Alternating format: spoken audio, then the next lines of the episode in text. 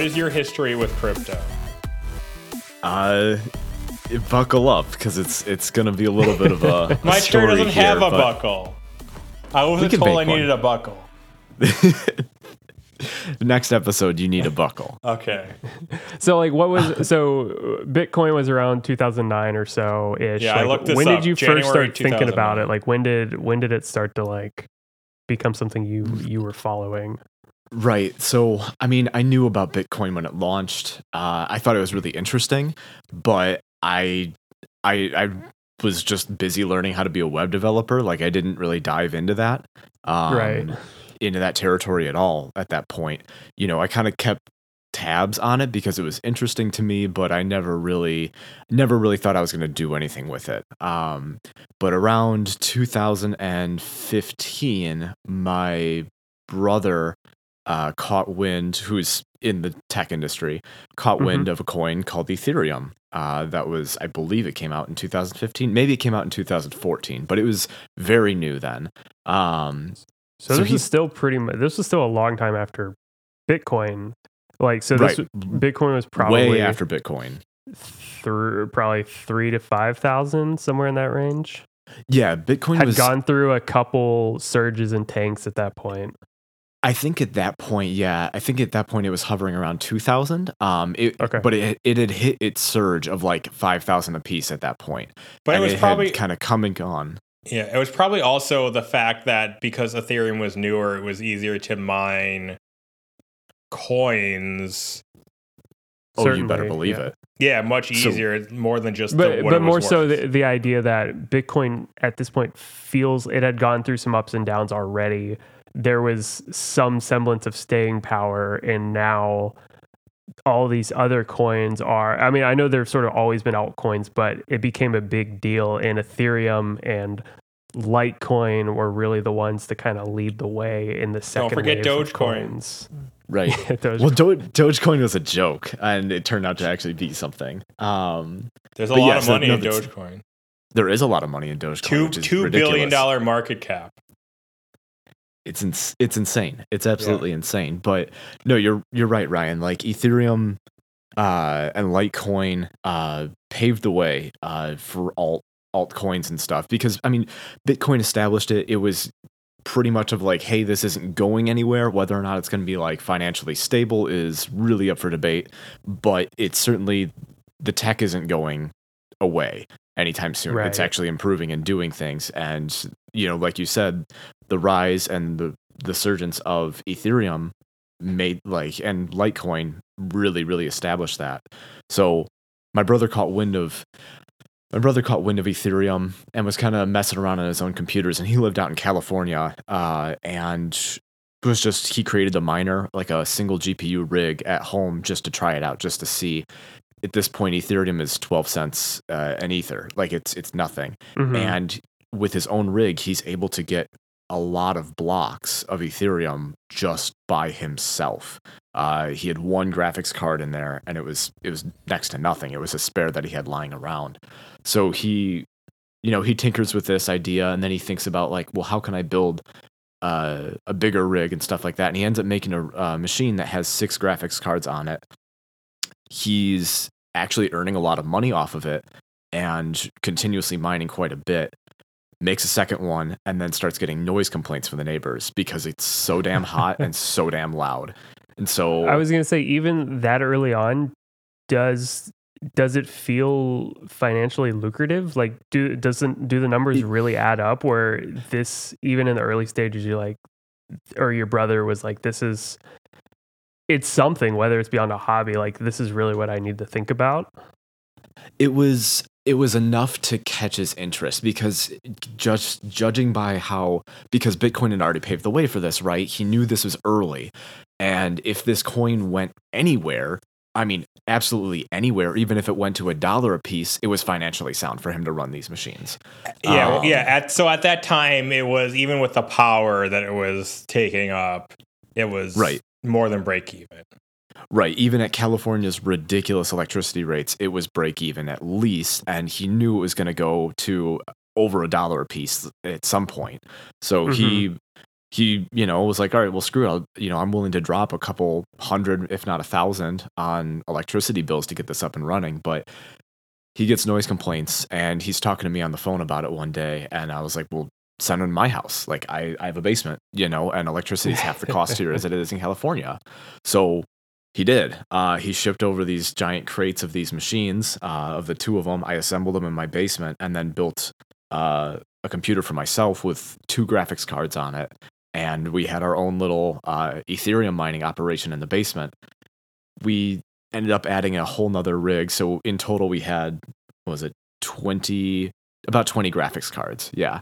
Um, and I, I owned about half of the, the newest one. So I owned like five total and we just let it run for a year. Uh, you know, I would go down and do updates when I could, and sometimes it would be off for like a month straight, which like now I really, really regret, but whatever, um, because I didn't have time for it. So we let it run So- for a year. Yeah, So at this point, I, I'm trying to think of the timeline because I, I, like Yeah. I said, I'm certainly late to the game. I remember it becoming a massive deal probably two years later. And that's when I started hearing like the hodl people, the people who, without really knowing the underlying principles, were buying into the fact that blockchain and altcoins were the future because it's on an upward trajectory, not because the tech actually made sense. Like correct. Are- do do you also find yourself at this time like buying into the hype of it more like because it's it's basically at this point it's still just always going up like it's almost never going down substantially right Well, yeah. So this was actually even before the hype hit. That's the crazy thing. Right. So I I was able to mine for about a year on my own, um, bef- like right before the hype really hit. So I had a good establishment beforehand and had a bit of Ethereum kicking around. so And does it even hit. feel like there's a community or like are No. you doing it so this just purely like the pennies and the dimes that you're earning work out to be it's better than nothing and it's paying plus a little bit so it's worthwhile Right. Well, yeah, that's exactly it. Was when I was doing it, I would notice and check my account and be like, "Oh, I got a block," and then be like, "Oh, I got sixty dollars." Like, that's pretty freaking cool. And my brother was paying my electric my electricity bill because they were his machines mostly, and so it was kind of a favor to keep him up and running, and he would pay my electricity. So for me, it was all free.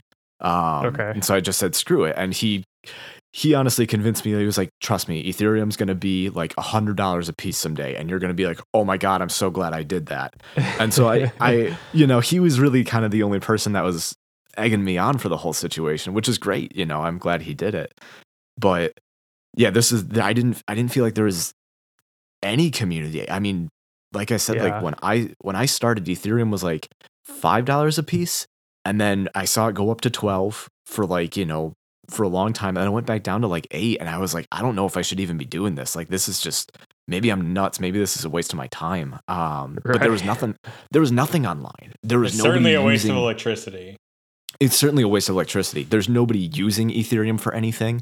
There was no even announcements about the tech doing anything, but it was there. Were you? Well, this is before you actually made a business of it. Right. Are this is this there? is yeah, I'm getting there. Sorry. Okay. Oh, can I ask a question? Yeah. So, are you? This might become more uh, applicable when you actually have a business and you can talk to it. But are you or your brother at this point taking any money, exchanging any Ethereum out to U.S. money dollars to like pay for any of these costs, costs of new machines, costs of electricity? No. Um and actually at the time I couldn't. There at this point Ethereum still was not tradable on anything. There was one platform that you could trade it in for Bitcoin and you could trade the Bitcoin in for USD, but you suffered a fee on both transactions. Right. So Right. it was like, dude, don't like, unless you're selling everything, don't even think about it. It was ridiculous. Um, and that was Poloniex was the platform at that point because they had like everything on there. Uh, they just didn't care. So Coinbase didn't even have Ethereum. Coinbase was hardly a thing at this point. And this was yeah this is early 2016, um, like spring of 2016, and then and then Coinbase announced that they would be trading it, trading Ethereum. and they would offer wallets for it. And that sparked a huge part of the boom. And then, you know, it was just I I don't know what caused the phenomena of this cryptocurrency boom, but I I'm certainly excited about it and happy about it. Um but yeah, it, it, Ethereum started blowing up and it started hitting prices of like 60, 80 dollars, 100 dollars a month and at that point I was like, "Oh, or not a month, uh an ether." And I was Yeah. like, "Holy shit, my brother was right." Like he was absolutely right. Like I can't I can't believe it. I fucking struck gold.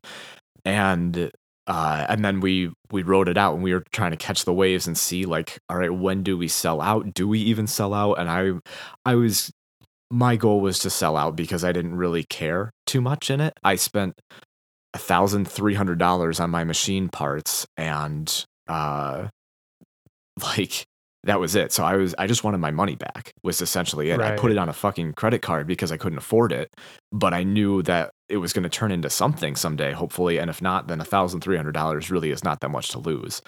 So um yeah i i wanted to cash out for it and at that point it started hitting 150 200 300 and i eventually sold all of my ethereum at roughly $380 a piece um Oh And- wow. So you sold Yeah, at the and- highest, highest point then. No. basically. at that at that time yes i actually i caught the wave i i think it went up to like 385 but like i caught the the apex of the wave Oh, of the before it came wave. crashing down of the first Okay. wave of the Yeah, first okay. crazy one and it was and everybody knew that it wasn't over though because that first wave sparked such a huge like rush of miners and so i sold out then and sold out i i mean at the time i had 58 ethereum I, I, I, what I put in was a thousand five hundred or thousand three hundred, and I walked away with fifteen grand. It was insanity.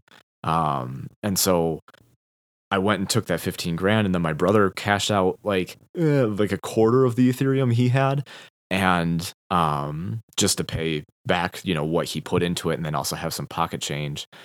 And we spoke to one of our friends who's an investor and said, "All right, let's build a business around this," because we had thought about it beforehand. We thought about buying a warehouse out in Washington The and business buying all these plan machines. is build machines and mine Ethereum. That's the entire. Is that the business plan, or That- is there that's- something more than that? originally our business idea was and this was this was still 2015 2016 that my brother and I were talking about this was to create a online platform that people could buy mining power so we would own all the machines or they would own a machine and they would pay us rent and utilities and maintenance fees for having it running in our facility. And we were going to buy we scoped out a warehouse over in washington uh, next to where google and amazon and microsoft host a bunch of servers. Electricity rates are the cheapest there in the country. Because it's like hydroelectric or something. that's exactly right. It's it's really close to power sources and also it's just cheap. Like it's it, nobody's out there. It's industrial in that area. So we we scoped it out and we looked at it and we looked at the business plan of like how much we're going to need for it and then how much we're going to need for these computers and all this good stuff. And that was our intent was to create basically an online platform that people could you know use and buy mining power through and then just be paid out via rewards of the crypto um as And the pricing of this, this was because you could rent GPUs from Amazon. This was six. This was much cheaper.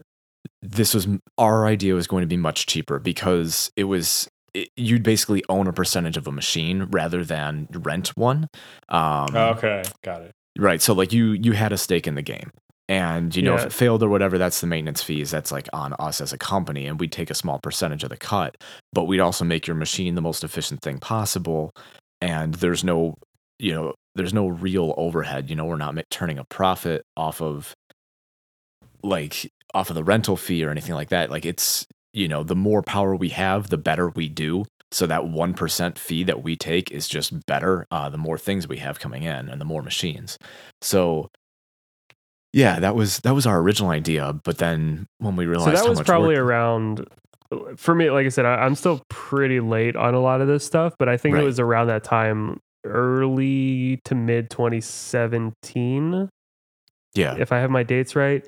that I the news started getting bigger, and I started seeing more of that stuff. I started seeing renting stuff. There were places in like Sweden and Norway that had these areas, these whole things that you would rent. rows. You could rent basically like arrays of of GPU mining kits, and eBay was selling all the like there were these custom things that were getting built. I forget what they were calling ant eater ant something. Yeah. There's some kind of Bitcoin ones that were like pre-built and you could buy on What was eBay. Butterfly was one of the Yeah. big Yeah. ones. So those were but it nuts. was when I started seeing the services that you would basically like buy server sets that I started at least piqued my interest. At that point it was also kind of too expensive for me to want to buy in. So this was probably later than what you guys are talking about a little bit, but like hearing that that you could like buy into a thing you could buy a machine for $1500 offsite that would run its own stuff you would Right. buy into the pool of mining i think even this point it was it was lower coins we were more thinking like um was it monero so, stuff like that Yeah. Mon- yeah, we Um, actually mined Monero uh, for a little bit. Yeah. Yeah. So that was the point where I, I think I started to see that there's an industry behind it in some ways that's more than just gambling on if coins are going to work out or not. And then you start seeing more um, more companies that are using blockchain in like data and security reasons beyond just creating a crypto algorithm that is releasing coins and that you know it, i'm still a big proponent that the blockchain itself has an incredible amount of potential and we haven't even gotten close to what it's going to mean for like distributed files and security and stuff like that but from a coin perspective like i think that's when the hype like you know kicked up to 10 Yeah, that was, you're absolutely right. It was early, actually, it was middle of 2017. Uh, it was June 20 of 17, because that's when I sold everything, uh, was when the hype really started hitting. And yeah, you're right. You could see those services, you could do those things. Um, and it became an ecosystem. It actually became like an economic Right. ecosystem of just crypto. So I sold everything and reinvested. We got an investor in, and we gathered up a couple of other small time investors and found a warehouse close to where I live. Out, you know, it's about 15 minutes away. Uh, we found a warehouse, and we, my dad is an electrician, thankfully, and went and wired the place so that way we could optimize, you know, every last inch of what we have to run these machines. And it took us a long time of configuration to figure out how to get cooling to work properly uh, and to get the AC unit running properly and everything. We actually had the landlord install an AC unit. Our, our unit was a thousand square feet, and we had them install an AC unit that was meant for an 8,000 square foot warehouse. And it still was about 90, 95, 98 degrees in there uh, on some, like on an average fall day, roughly. It was it was absolute madness. Um, So did, did you get any pushback from like the landlord or the electricity or anything like that? Or were they more just either didn't care or were too oblivious? I surprisingly not. Uh like I could tell that the landlord was like iffy about just what we were doing. Um Mhm. and I actually I had some neighbors, you know, some people on the sides of us poke their heads in every once in a while cuz like they were curious what we were doing.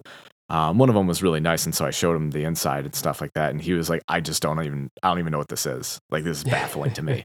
Um, so people were definitely freaked out by it, but yeah, I mean, it wasn't bad. We didn't receive pushback. And as far as electricity uh, is concerned, I I actually had ten machines running in my basement as well, still, uh, which was wired out. So I had I had 35 machines running in the warehouse and 10 in my basement of my house, which was extremely loud and extremely hot. But the electricity rates how much nuts. Ethereum like altogether was that generating then? Uh, well, at our high point, we had 7.4 gigahashes a second, um, which is a lot uh, for a small time operation like us. Um, Almost enough to travel also- back in time. but we, you know, when we started and got our operation up and running, things were great. Uh, things were absolutely amazing. We ended up getting, I mean, we generated enough that in one month, I think we earned close to $20,000 worth of Ethereum. I don't remember how much Ethereum it was or what the price was, but I do remember Yeah. that we had a positive month of $20,000. And that was After insanity. expenses or just all After. the Ethereum? after expenses. Our rent was, Wow. you know, a thousand two hundred, and our electricity bills were, you know, I think my house was roughly eight or nine hundred because I I had a unlimited electricity contract. I That would have been more. Jesus. it it was almost double, and then They hate you, know so much. A foolish company offered unlimited electricity for super cheap, uh, and this was before the crypto bubble. So I signed up for that contract, and they were pissed about it. They gave me several calls to ask me to switch over, but I didn't. You're like, I know my rights. they signed a contract. I mean, that's you know they didn't have the foresight. They didn't follow the news. So like, guess what? You know, Yeah. residential electricity is ain't cheap. Um, but yeah, so you know we we were rocking for a while, and about three or four months in, uh, and we mined Ethereum specifically, but my So brother and I. No, sorry. Go ahead. Oh, I was gonna say, so at this point, you said things are amazing, and it's basically It's- I- because things are trajectory like the price is almost evergreen going upward. You're like bouncing on a bed of Right. GPUs. at, and at this point, were you still building the platform? Like, did you think you still had to build the service, or was the money just coming in? So you kind of had dollar signs in your eyes, and you're like, "This is easy, and it's just coming in freely." we uh, we abandoned the service platform uh pretty quickly like it was our intent to basically get the operation up and running and then make enough money to reinvest into that service platform and everything Mhm. but the amount of time it took to get everything up and running and keep it running was absurd uh especially from I was the only person doing this mind you our one our and my brother lives in California and our other investor his wife was due like 4 weeks after we like signed the LLC agreement for the company so Dude, I have was a great business plan for you if you're going to do all the work. Right. Now that's ex- that's exactly what it is. Um, mind you. Granted, I was compensated in the beginning for I was given several rigs uh, as a thank you for my work, and which was nice because I got to basically own a larger percentage of the company for having a smaller amount of investment funds. Um, Right. But I just want to know, I just want to tell everybody, I do not accept payment in the form of mining rigs yeah, no, that's or That is the- cryptocurrency. I st- I still would accept crypto. Not so for all can my I, can I ask work. a question? So, um, Sure. the uh, that month that you had the twenty grand positive, did it continue several months after that in like, you know, a decent amount of like this is a lot of money profit? it was it was about three or four months uh of like this is a insane amount of profit and granted this was all distributed in crypto mind you we would distribute it out you know to our we would pay our expenses and we distribute it out to our stakeholders and shareholders which is just a, a handful of small individuals who owned one rig a piece or whatever um, and then you know and we would get our cut of everything and it came in crypto and i would either hang on to it or I'd sell it and we'd sell off the amount of crypto needed as well just to pay expenses too. Okay. But yeah, the you know, the trajectory was like month 1 was I think a negative like $2,000 month or whatever, but we knew like we were still getting started and stuff. Month 2 was like a positive like 4 or $6,000. Month 3 was like a positive 12 and month 4 was a positive 20. And at that point I thought I was going to buy a Tesla. I thought I was going to buy a Tesla in cash and I thought I was not going to have to work anymore um, after Yeah. like six months of this shit. So it happened to some of the Bitcoin people. it did. Um, and here's the thing: it honestly, granted, competition was rising a lot, but the price was still rising a lot, so that was okay.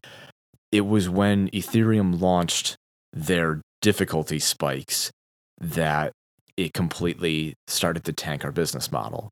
So month difficulty five, spikes. Sorry, that's like when That- the algorithm gets triggered to be harder. So instead of releasing, oh, I, I don't know the Right. terms spe- spe- Right, no. specifically, but instead of releasing 100 per new release wave, it's now 20 per new release wave or whatever.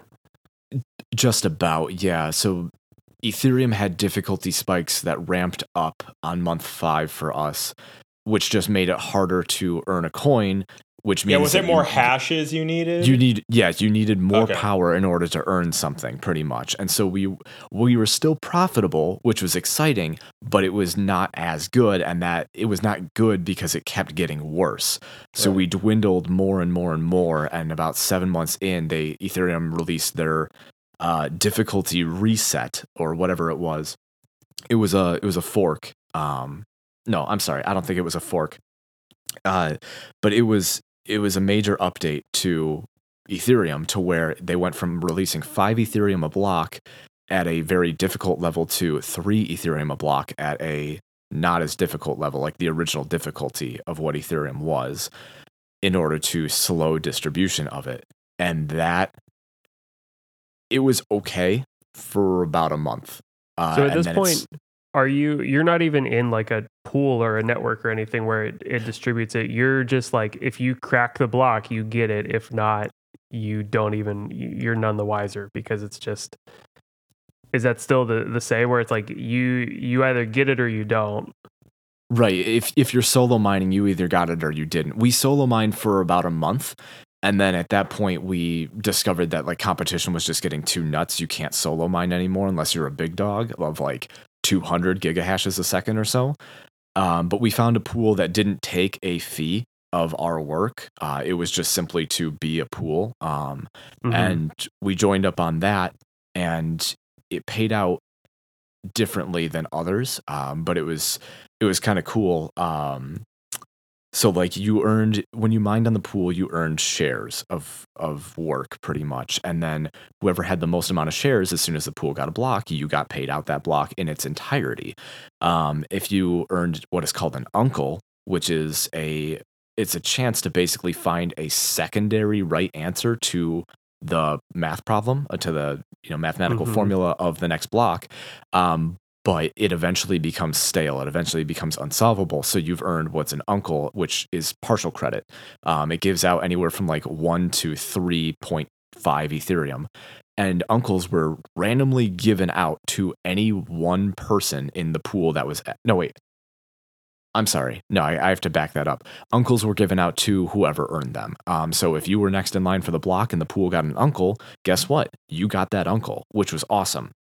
Hmm. Especially awesome for us. And occasionally you could get a double uncle, which actually happened to us. We got, you know, our normal block of five Ethereum, and then we got a 3.5 uncle, and then we got a 1.85 uncle. So like we just by chance we earned like an extra block, which happened about once every five or four days at that point, I think. Um, so it was like extra four days worth of work for nothing. It was great. Um, but so going back to the difficulty spike, you know, Ethereum dropped from five to three per block, and the difficulty did reset. So it was okay for a little bit, but then it started getting harder and harder again. And also competition was rising exponentially.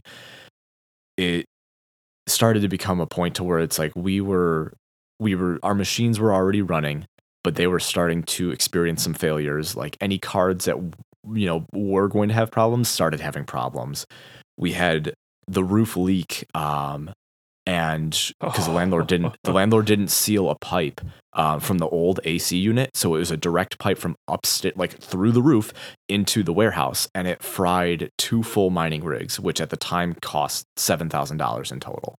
Um granted we were we were lucky that we were able to get those manu they were under warranty still and we were able to get those replaced uh, we had insurance and stuff so it didn't go to the landlord and we didn't tell him about it but we told him to fix the fucking pipe and he never did uh, so we had that happen and rigs were dying like crazy and a lot of the problems with rigs is that you can ssh into the network so we had an ssh tunnel into there um, and you can reset a machine if you know its IP address, which is fine. We had that on our monitoring systems and everything.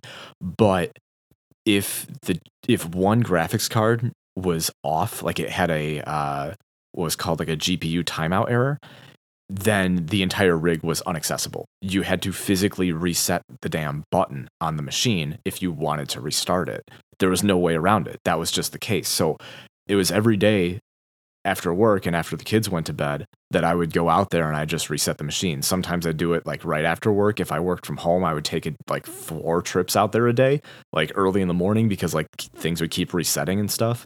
It You was could put one of those switches on it and just like automate it. well, that's what I that's what we invented was my brother invented You invented a switch with a timer on it. it's not a timer. So my my brother went and uh, he went and used um, fog computing software to allow, which I don't know. I need to back that up. Actually, my brother went and created his own uh, what we called Squid out of a Raspberry Pi and his own hardware uh, to basically allow for a normal power switch on a computer, but also have a bypass. So if you SSH'd into one of these Raspberry Pis, which was on the network, so it was fine, then you could go and run a bash script, and we had them all branched out for each squid arm, is what we called it. Uh, and you would run the bash script, and it would hold down the power button physically, uh, even though you were remotely away for however long you specified. And it basically went from me having to go out there as many times as possible during a given day to I don't ever have to go out there unless something is actually broken. And that technology alone saved me I don't even know how many hours and how much gas. It was absurd, but we looked into actually trying to sell those themselves um, because that was other other mining companies, even the big dogs, they have people on staff that literally just walk around and reset machines 24 7. Like that's their job is to just walk around and hit power buttons. And this negated all of that. And so we were, he's actually really proud of it. They're brilliant machines. So That's crazy. we had those. It's Yeah, so we- interesting to hear, like, along, like, because, like I said, for somebody who never was able to buy in when, you know, it was a good thing to buy into, it's so easy to look back and say that a lot of these people, not just you, but other people were buying in because there were money signs in their eyes and it seemed like the sky was the limit. But at the, same time, like, psychologically, you guys are like, thinking about creating this platform and then you have this thing that you're like literally creating and you're getting some attention for it you could potentially sell it so it's all this like reaffirming uh all this like reaffirming design going on in your heads that i imagine that is like like not only is ethereum and what we're mining good but we're also building on top of it we're creating more than just the sum of its parts Absolutely. I know we we felt like at that point we were kind of actually connected to the ecosystem. I mean, we were a part of it. Uh, and yeah, you're right. Like it wasn't, it, you know, it was dollar signs in our eyes. Don't get me wrong. The whole the whole time it was still like, well, this is paying off. Like we're still technically profitable, and everything, even during the bad times, it still was dollar signs in our eyes. Um, but so yeah, did you, had- never have a, an idea that okay, this could be the highest point and it could crash? Like I, I, I, I'm interested in the business and the investment that you that you uh, uh, the investment opportunity you present to these investors. Right. Um, and the investors were family and friends. Like, don't get Yeah. me wrong, but the the proof was with what my brother and I had done, and that was, you know, the factor that we had put in such a small amount of money and we had returned 15 times our investment or 12 times our investment, and we felt like it could easily happen again. But we did know that at any given moment, it could all collapse we would be stuck in this terrible situation and the whole thing could come crumbling down.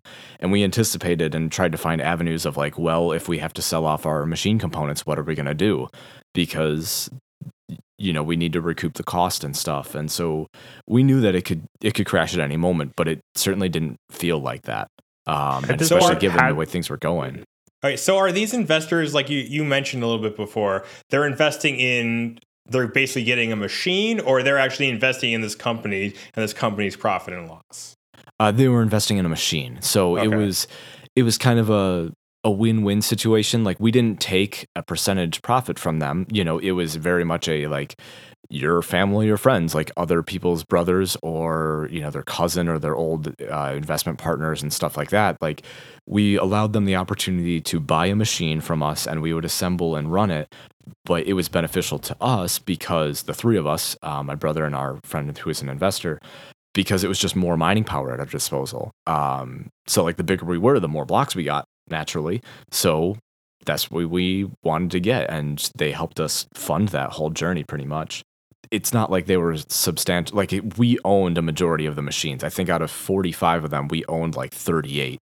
You know, uh, Okay. it's one person had three, another had two, another had two, and then another had a half of one.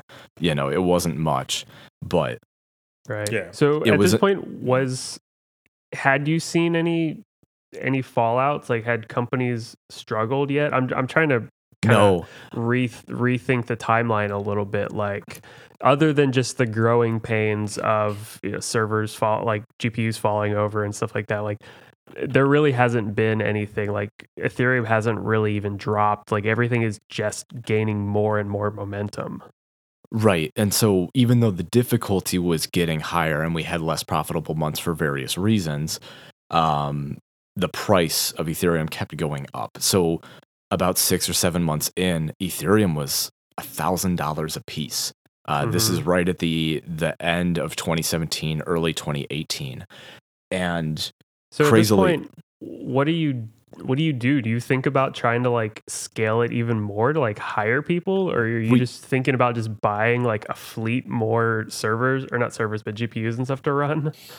we did, yeah. Uh, but it's we also definitely- it's costs more. I mean, the uh, Ethereum is worth more, but it's also much harder to mine. So you're not actually making a huge amount more profit, right? That, that's exactly right. Yeah. And if we got lucky with uncles and stuff, then it was insanely more profitable, which was great, but we couldn't depend on those. Mhm. So we actually turned um, personally uh, to other ways to utilize the crypto that we had at hand because we were mostly, I don't think any one of us was really selling our crypto uh, much. I probably sold the most of it out of anybody. And even then, I only sold a little bit. I sold some at a thousand dollars a piece because that was a promise to myself of like, I will. I will cash Right. out when it's that high just in order to recoup some credit cards and stuff that I had kicking around because I, I wasn't going to be a fool about it, you know, I, but I wasn't going to sell everything I had. And it was actually really interesting because while we were running this operation and stuff, we were paying close attention to the trading platforms and the ecosystem of, of crypto there. And we discovered inconsistencies between trading platforms, and some of them were slower than others to update the price. And we actually performed man- arbitrage between platforms, and that became also extremely profitable for us because we had large amounts of crypto that we would swing, and it was enough to substantially, you know, line our pockets uh, for a little So- bit there. So Can you kind of walk through what one of those instances in a day would be? Because like I understand like penny stocks, like in the in the real world, like something dips, Right. you buy it, you expect a day or three days later for it to rise again, you sell it higher.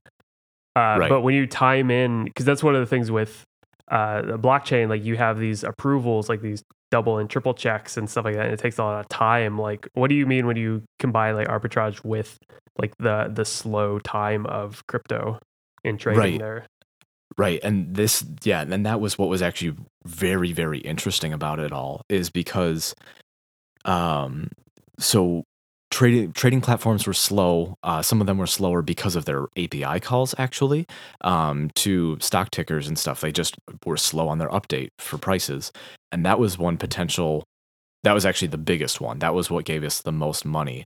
So basically, you know, and I'll I'll actually call out specific platforms because they've such since then updated their uh you know APIs that they're much faster. This this isn't possible anymore unless it's done by machine. Uh, was really slow. Um, it had everything that you could want on it as well, which is really nice, but it was slow. So if you notice that Poloniex E- Ethereum was trading at you know 680 or I guess at that point Ethereum would be trading at like 900 on Poloniex, but on Coinbase the price is like 980 and you're sitting on, you know, 25 Ethereum, you could convert and uh, the price of Bitcoin on the two platforms was close because Bitcoin wouldn't ha- it had wild swings, but it was rare to have swings that would you know tank in that quick of time. So bitcoin was kind of your stable currency um, and you trade in your ethereum for bitcoin trade that over to uh, Coinbase and then sell your Bitcoin for Ethereum and then send your Ethereum back. The problem and the reason we couldn't do this so many times in a day was because you had market caps on how much you could send back and forth, as well as how much you could withdraw from your account in a day. Mhm. And uh, so we would do the best we could with that. And sometimes you could execute two or three arbitrages in a day, um, depending on the amount of money that you had hanging around. And so mine, I would, I think I would uh, ar- like perform about three arbitrages a day, and you know the highest one I had netted close to two thousand dollars, and that was I was actually at work for that. That's crazy. That's a that's a whole part of it. I I was completely oblivious to, like not just buying and selling when one is high and versus another, but if the two essentially stock markets, the two exchanges were at different prices, and you knew it took at least, you know, at the time you put in the order, it's pegged there for you know whatever four hours or whatever it may Right. have been. You can you can capitalize on that. Like that's crazy. it was it was nuts and the problem with it and we we do re- like you know ET, if ethereum was the same between the two platforms but bitcoin was wider like had a wider spread we do the same thing it didn't matter what currency it was as long as it was tradable on both platforms um, Mhm. but the problem was that bitcoin was slow to verify and platforms at that point didn't just trust your transaction right out of the gate and give you the money they actually fully waited for the blockchain to sync and it eventually started becoming really risky to do it because there were delays in the blockchain because there was so much power and so much Oh. everything behind it that while ethereum should take 15 seconds to verify one block because that's the rate of the return and bitcoin is 15 minutes ethereum ended up taking more like two hours to verify and bitcoin was all fucking day. So if you wanted to do one you had to really guarantee that it was going to go. And i got burned a couple of times uh, from it. Like I, I lost like a couple hundred dollars on four or five transactions and then i kind of stopped doing it after that. Um, That makes so much more sense to me when you talk about the verification times. Like I understood them and I knew they were slow, but I didn't really understand why they were as critical until you just said that stuff. So Yeah, it was yeah, and that was that was the thing when and so like there were other currencies once Litecoin or LTC was announced to be traded on uh, Coinbase. It was already on Poloniex. Then you know your possibilities opened up. It was also nuts because Bitcoin had its hard fork. It had a hard fork into Bitcoin Cash uh, because one of the higher ups in the company disagreed with where the company was going and said, "F you guys, I'm going to go make my own coin." And hard forked, and that was that. So anybody holding Bitcoin at the time was going to receive a large, you know, amount of Bitcoin Cash. And I got wind of that. I was following the Twitter feeds. I got wind of that, and within five minutes, immediately sold all of my Ethereum, bought as much Bitcoin as I could muster, which was only like at the uh, because it was so it was close to twenty thousand dollars. So like so I didn't what, even get what time frame is that? Because it was this is all still around like January, February of 2018, um, or I guess maybe more like December of 2017. Uh, yeah, because 'Cause things started December going is when it is when it peaked and it hit 20k, right. and it was still it was pr- my numbers are going to be off, but I I I think it was around August when it was probably a quarter of that. Right. No, that's exactly right. And even in August, from June to to August, it had still skyrocketed. I Mhm. mean, like it went from like two grand to like five grand, and then you know from that five grand, obviously quadrupled. But that makes sense because I, I remember hearing the the cash split and like it splitting and then it almost did and then it didn't and then it finally did and some stuff like that and that was probably around that fall of se- yeah fall of 2017 yeah, yeah fall yeah, of 2017. Okay. Um, right. So I I grabbed as much Bitcoin as I could to get some Bitcoin Cash hanging around, and I did, and I just got that. Excuse me. The hard fork happened. I got my wallet for Bitcoin Cash, and then I sold all of my Bitcoin back for Ethereum, and then because I, I wanted to keep it all in Ethereum for the time, and once uh, Coinbase announced that they were going to be selling Bitcoin Cash, which was about December of 2017, uh, I went and bought as much Bitcoin Cash as I could. And when it first opened up and hit the floors, Bitcoin Cash immediately started selling for $2,600 a piece. I sold it all and immediately went back to Ethereum. And it then, by that afternoon, went down to $1,400 a piece. Like I somehow hit the, the wow. perfect point with that. Um, and I know I'm gloating a little bit, but man, like I, I'm still proud. Like I, I watched the feeds for everything. I was there the second you could trade and got in there, and it took a long time to verify, but like I, it was well worth it. Um, so did So you was- know it was going to drop, or Yeah. why were you so bullish on Bitcoin Cash? uh, I guess I was, I was bullish on it just because I didn't care. Um, like to me, like it, this whole venture, this whole thing was just, I guess, I already got back the money I invested. Uh, granted, I had all my time to consider and potential money that I, I could have had or walked away with or whatever, but ultimately it was all winnings already. So even if I walked away with nothing, like it was one hell of a ride, and I, you know, so I, I came out neutral no matter what. And So at that did point, you think just Bitcoin Cash was going to rise, or you knew I knew- going in you were just going to be able to dump it as soon as it went public? I was going to dump it as soon as I could. As soon as it went public, I was going to dump it because I saw I saw it with Ethereum uh, Classic, which was a hard fork of Ethereum a long time ago, uh, which we made a lot off of that as well. Um, but as soon as Ethereum Classic was announced to be traded, or no, it was Litecoin. I'm sorry, it was Litecoin was to be traded on Poloniex. I'm sorry, Coinbase. Um, the price skyrocketed overnight. Like it went ballistic, and I On couldn't ride that wave on the news, right? Yeah. Because crypto had news channels at this point. Yep. Like, I mean, you could search latest crypto news and you'd get feeds from you know NBC, like you know Wall Street Journal, like all these crazy things that it's like, you know, what was once lurking in the dark corners of the internet as Bitcoin became a common household word and name. It was it was the wild west of crypto. And everybody knew about it. But so, that- I yeah, the equivalent of of buying on the news and selling on the release. Right. That's exactly what it was. And I, I that actually served me very well because I, I noticed that pattern there. And when things started to go south, I could hedge my bets on what Ethereum prices were going to be because I would I you know check the news feeds. Some news, you know, prices started to tank in 2018 and news would come out about like Ethereum going down, like, you know, could this be the end of crypto and all this good stuff or all this bad stuff? And I would immediately dump all of my Ethereum into cash and then buy back uh, Ethereum as soon as I felt the price was the lowest point it was going to go. And that also served me rather well for a while. And sometimes I would just take the winnings and go back, you know, to whatever amount I had previously, and just said like, all right, cool, that was like nice because I couldn't do arbitrage anymore. So that was my other way of, of kind of making this profitable for myself when the whole mining operation itself wasn't that profitable, but it was Right. returning Ethereum that I could use for these transactions. and at this point, the entire the entire warehouse is still spinning. Like all the all the servers are Right. or all the GPUs are still spinning and just doing their thing, and just not as much coming through. Right, that's exactly right. It's it's not as much coming through, but it's all doing its thing. Um, you know, and between the basement and the warehouse, it was it was running, and it it did still this still did take.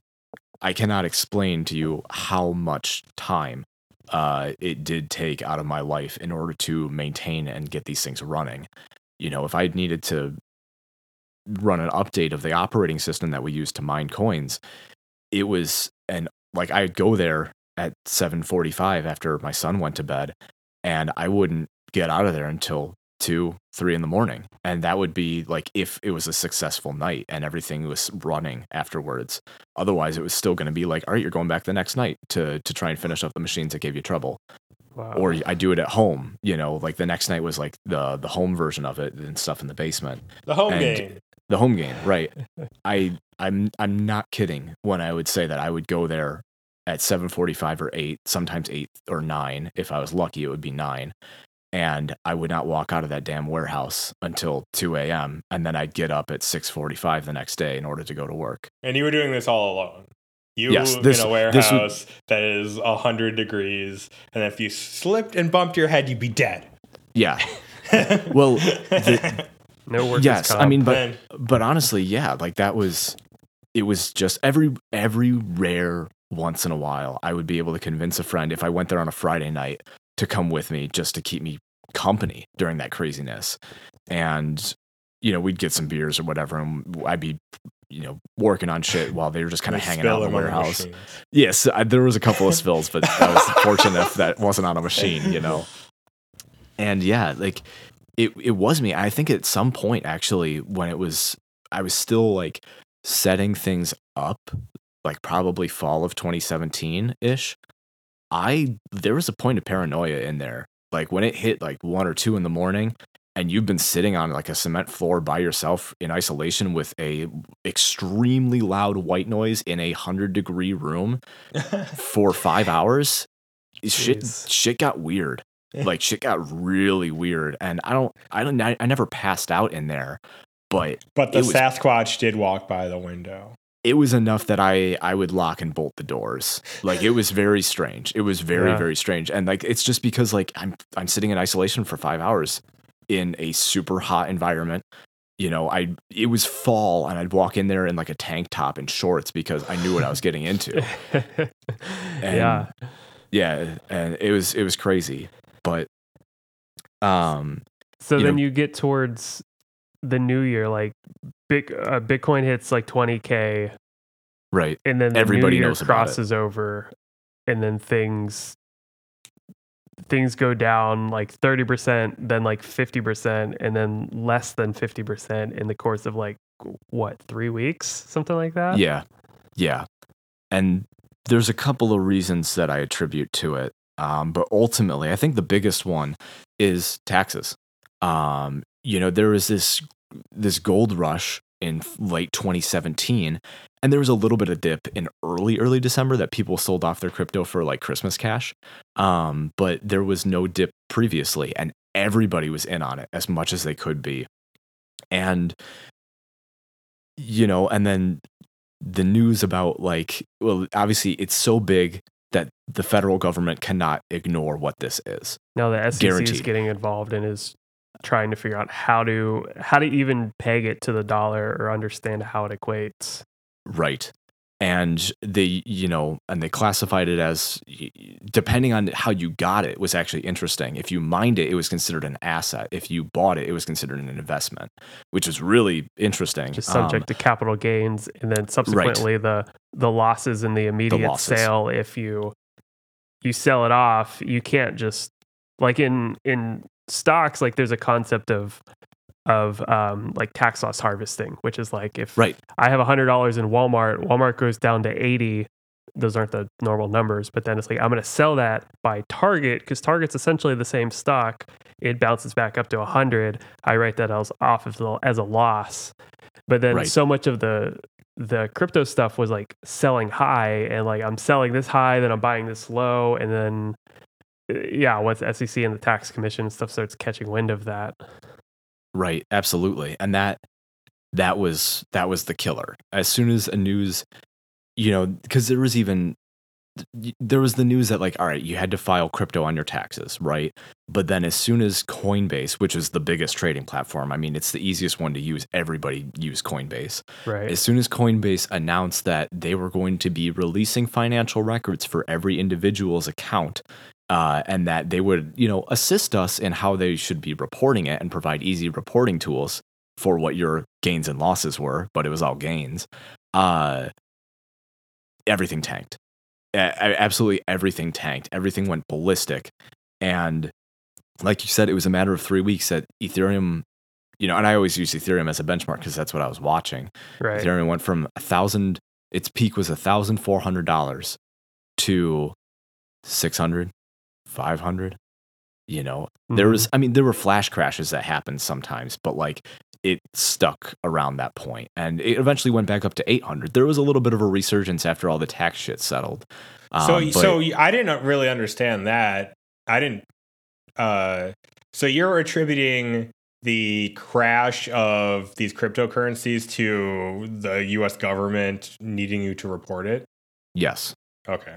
ultimately yes and part you know and and that's not all of it i think that was a majority of it though and not even not even just the need to report it because i mean come on plenty of people are just going to say like you know you can't you can't catch me or whatever you know plenty of people will be illegal about it but The same as gambling in Vegas. Like, Right. ah, we're you know we forget that that was something we were supposed to add in. Right, exactly. Like it's so just this money go directly into a Coinbase wallet? yes, Okay. yeah. You would yeah. Coinbase would just when you'd sign up with them, and you'd create a new wallet, and then you could transfer your Ethereum into it if you had any mined, or if you bought some, it would just go and hang out in that wallet that Coinbase secured for you. Excuse me. Got it. and you could you could transfer those out at any given time to any address that you want or you could cash them out on coinbase and then transfer that money into your bank account which is what i would do normally but it was essentially, even though it it costs a fee, it was pretty much the easiest way to use. Like you can use Apple Pay to buy it, or like right Samsung right. Pay or whatever. It was the easiest way to get pure cash USD into a coin or into that's a exactly wallet. right Yeah. that's exactly right it was it was the easiest way because i think at one point you could even use paypal. Like it was whatever you know whatever means you would normally pay for goods on a site you could use that on coinbase to get crypto. And because of that it was the biggest platform. So coinbase announced that they were going to be reporting and releasing reports for not only all of 2017's transactions but anybody who had a transaction that was over like $5000 from 2016 and previously was also going to be released and you needed to fix your taxes if you had transactions in 2016 for that and that was not good either uh, i remember a lot there's a lot of articles talking about that and a lot of people freaking out and if you went on forums to like look at how do i report crypto on my taxes specifically reddit Yeah. They're like, It don't. It, right it was like a, a flooding of people of like i don't know what to do you know like i don't even have the crypto to sell to cover the cost of the taxes of my crypto And for over a year, for over two years, we're making these big sells because so much of the sell was from crypto to crypto, but selling high.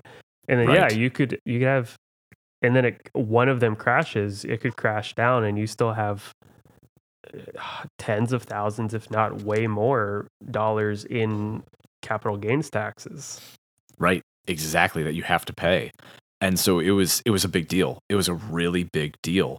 And it was after that that things really started slowing down. Um ethereum kept hitting difficulty spikes and everybody else watched bitcoin because that's the big dog right? Like you keep your eye on the prize the thing that cost 20k a piece um that was you know so popular that everybody's grandma asked about it. And when bitcoin started to go down more and more media and news articles came out uh, denouncing it and also just reporting that it's going down. So the national news about it was just bitcoin is crashing so of course it's going to crash.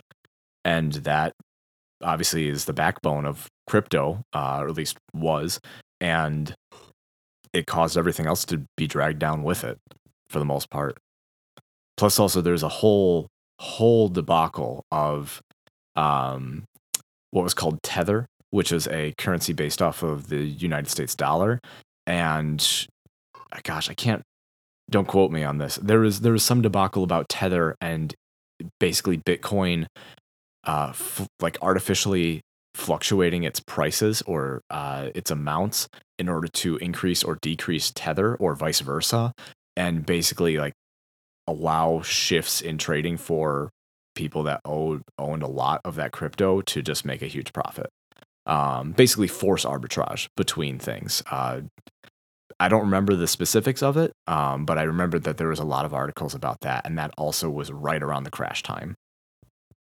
So yeah uh, things started crashing things started getting worse. Um, you know we as a company tried to keep standing our ground but th- our computers started failing uh, you know because they've been running 24-7 in 100 degree weather for over a year at this point well almost a year at this point. point and yeah machines started crashing. We what was once 7.4 gigahashes at our max became 6.9 became 6.2 became 5.9 and we just couldn't keep our machines up and running as much. I got busy. Um, i had a second kid. Uh, and everything started falling apart basically at july at the one year mark for us and uh, we didn't sell anything at that point. You know, we didn't sell any of our components or our parts or anything, but we did know that all right, things are crypto hasn't researched at this point.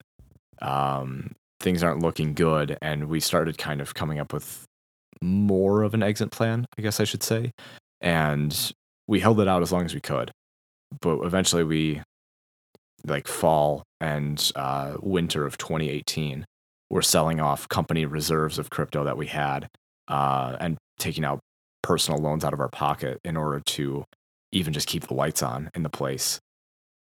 And eventually we started to shut down machines because we knew that, all right, cool, things aren't returning um, the rates that we expected it to at all anymore. Difficulties up, nothing's looking good, prices are crazy down. And um, it just wasn't worth it. Like we couldn't even break even, and we were just running our machines dry if we kept going. And so, yeah, late 2018, we closed our doors and shut down all the machines and started packing everything up and uh, officially closed the company at the end of the year. And that was that. And it was now I'm stuck with a basement as I sit next to a literal a literal mountain of graphics Literal card boxes. mountain. I'm not kidding you. It is a literal mountain. It it it is it is six giant MSI boxes that are stacked to the ceiling that are oh full my of the same the same type of graphics card that we haven't been able to sell. Yeah, that's crazy. There there's really no asset besides the the part the computer parts themselves and the coin that you still own.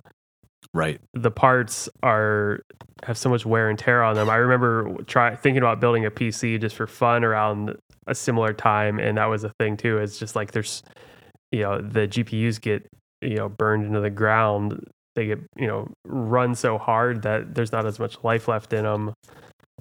Or if you wanted to buy one new, they're all inflate. All the prices are so inflated because all That too, the studios yeah. of the world are buying them. Right. That's Uh, 'cause I- exactly right. So a- at this point, like, and it's funny. Another thing we we really never even got to was that like you kind of mentioned before, but Bitcoin barely has a personal use that you can use in the real world. No other coin even comes close, even today. Like at best, you saw you know computer types put their uh, you know their wallet keys in to where you know you could pay somebody coins or like you know YouTube people or Twitch people or whatever. So there's a little bit of like a tipping culture. And I think especially that's where Dogecoin kicked in, because it was used as like a tipping culture in like Reddit and different stuff. But that that's kind of the weird thing with blockchain is that the the technology is so sound, but the coin was so speculative and hyped up up and down that even today like there's still so little use like it's hard it's hard to talk about a use for it because the big the big pipe dream was that it was completely decentralized from any government. And then you you know you hear stories of like Argentinian government as the government collapses and revolts against itself and the Zimbabwe dollar where there are you know physical dollar bills just littered on the street that are have you know $100,000 written on them but they're so worthless they're not even worth the trash that are on the street.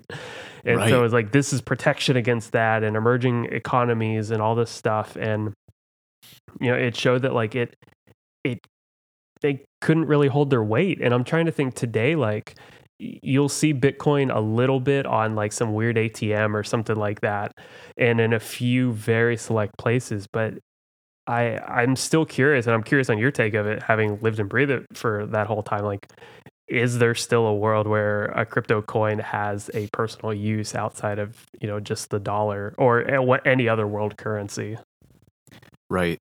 I I don't know about the future with it, to be honest. Um I think and this this is weird, but I think the ability or even just the the factor that there was something that you could own and sell uh, as a reward for being a part of a blockchain is what killed the blockchain uh, and its technology. If if we focused on just the technology itself and not any sort of financial incentive around it, which granted, I get why it's there. It's to, you know, let people actually or incentivize people to actually join the blockchain. But Mhm. the factor that you could buy and sell things, it became more about what that coin was as opposed to what the technology was doing. And if we just didn't worry about the money part of it, I think that it would have taken longer. But at this point, we would have seen a full, real purpose for blockchain, uh, whether that be, like you said, file verification or even currency verification and uh, decentralizing and stuff like that. Like I, I think that there really, really, really would have been a purpose for it. I mean, hell, it could have even been medical records or something. Uh, you know, there there's so many uses around it, but it's I I feel like it's almost forever tainted. It's scarred at this point by what happened in 2017 and 2018 with the crypto markets uh, that it might not ever recover from, even though the technology is amazing. So, do you see any any actual use of Ethereum beyond the speculation or crypto in general beyond the speculation? Like now that you're out of it and you can take a step back, like what do you see you see the future of this as besides you you said just the idea of the blockchain being interesting. Right. I Like any like uses that you could think that this space is going into. no. No. And I to be honest, I didn't think there ever really was. hmm You know, like I really was chasing butterflies. I was chasing dollar signs because And waterfalls. and waterfalls because it was all there. I'll tell You you, know. don't go chasing those. Yeah. um yeah like honestly like i i i guess i never really did have much of a hope of the future of it because there was nothing ever that was coming out for it you know like there it's just the only idea i've even had about what a blockchain could do that would be cool would be potentially to there's a there's a program that you can help uh decrypt like I think it's like frequencies from space or something to SETI like at home. Yes. And my idea was to use the blockchain to to basically assist with that. That is the only thing that I've ever even considered that could be a a, a good use of blockchain. But even then this blockchain itself, that's not any one crypto. That could just be a good usage of blockchain technology. Yeah, because I, I, I, I fail to get my head around the use of people keep saying it, but I don't really understand uh, the use of blockchain and distributed ledger beyond beyond Bitcoin and Ethereum. People say that because, like, okay, medical records, right? Right. But isn't the fact that it's a distributed ledger uh, mean like every hospital will then have the ledger, or then other people then have the le- like? It's very right. Everybody has to have it. everyone has to have it, or there's there someone has to be maintaining it at a loss or being paid to maintain it. Right. Like it's, I don't really, I can't get my mind around that actually happening. It's, because it's not i don't really see an advantage over what we have now just because it is it can be more verified but no one's yelling out my medical records are not verified Right, right, and that's the thing is, uh, yeah, like while it, verification is the uh, giant potential for blockchain and everything, it's I like you said, like I don't think that we have a problem with that. It doesn't solve anything. It's just a cool piece of technology that yeah and most of built. these things aren't distributed in a way at least at least as of now most things have a centralized keeper of these things Right. and i don't think these centralized keepers care to start decentralizing things correct. It's like Because not there's even no benefit to it. Yeah. Right. Why on earth would they? You know, uh, yeah, verification's not an issue for them. so there's no benefit. And for, moreover, if you want these things, if these things are so huge, like say it is something that has every person's every medical transaction that's ever happened, right? right, right, That that would be so slow. Or you know, Blue Cross Blue Shield would be spending millions of dollars a day in electricity, right, to keep this maintained. right, exactly. And yeah, and not even just in electricity, because you'd have to pay to basically have the data added into the blockchain, most likely, uh, because otherwise, where the money come from for the people that are actually doing the work to verify any of it? Right. It right. There's there, there's no there's no effing point to any of it. it it's monopoly money, and yeah, like I, it, it's cool technology. It might have a purpose in the future, but what that is, it's not clearly defined by any means. It's a shiny rock right now. yeah, and maybe has a future in a future where there are more more businesses are created with the idea of being decentralized. Which again, I still haven't seen that even crest of those things. Things that we've tried so far. I don't remember. I don't think. I don't know if you guys remember Diaspora. It was like the a big Twitter like it was like basically d- decentralized Twitter okay, where you could um, have basically you could it was kind of like applying like the federation of email to something like twitter right so you could host a diaspora instance right Okay. and you would be st- stu at stuhopkins.com or stu at hopkinsterrariums.com and you, all Right. your family could say be on hopkins terrariums right and then maybe there's a big one that is say the the new Facebook, right? The decentralized Facebook, and say they're you know they have some name, and a lot of people could be on that one. But you two can communicate the same way a, email can, right? You could be Stu Hopkins at Gmail, and I could be hello at markspirac.com, and we could still communicate because we're using the same protocol, even though we're hosting everything on different servers. gotcha. Yeah, So, but this was tried, and I think it's a good idea. But it is the only thing that I've seen so far that actually uses federation and is a, an adopted web standard is something that was invented almost at the beginning of the internet, which was email, and nothing else has really done it.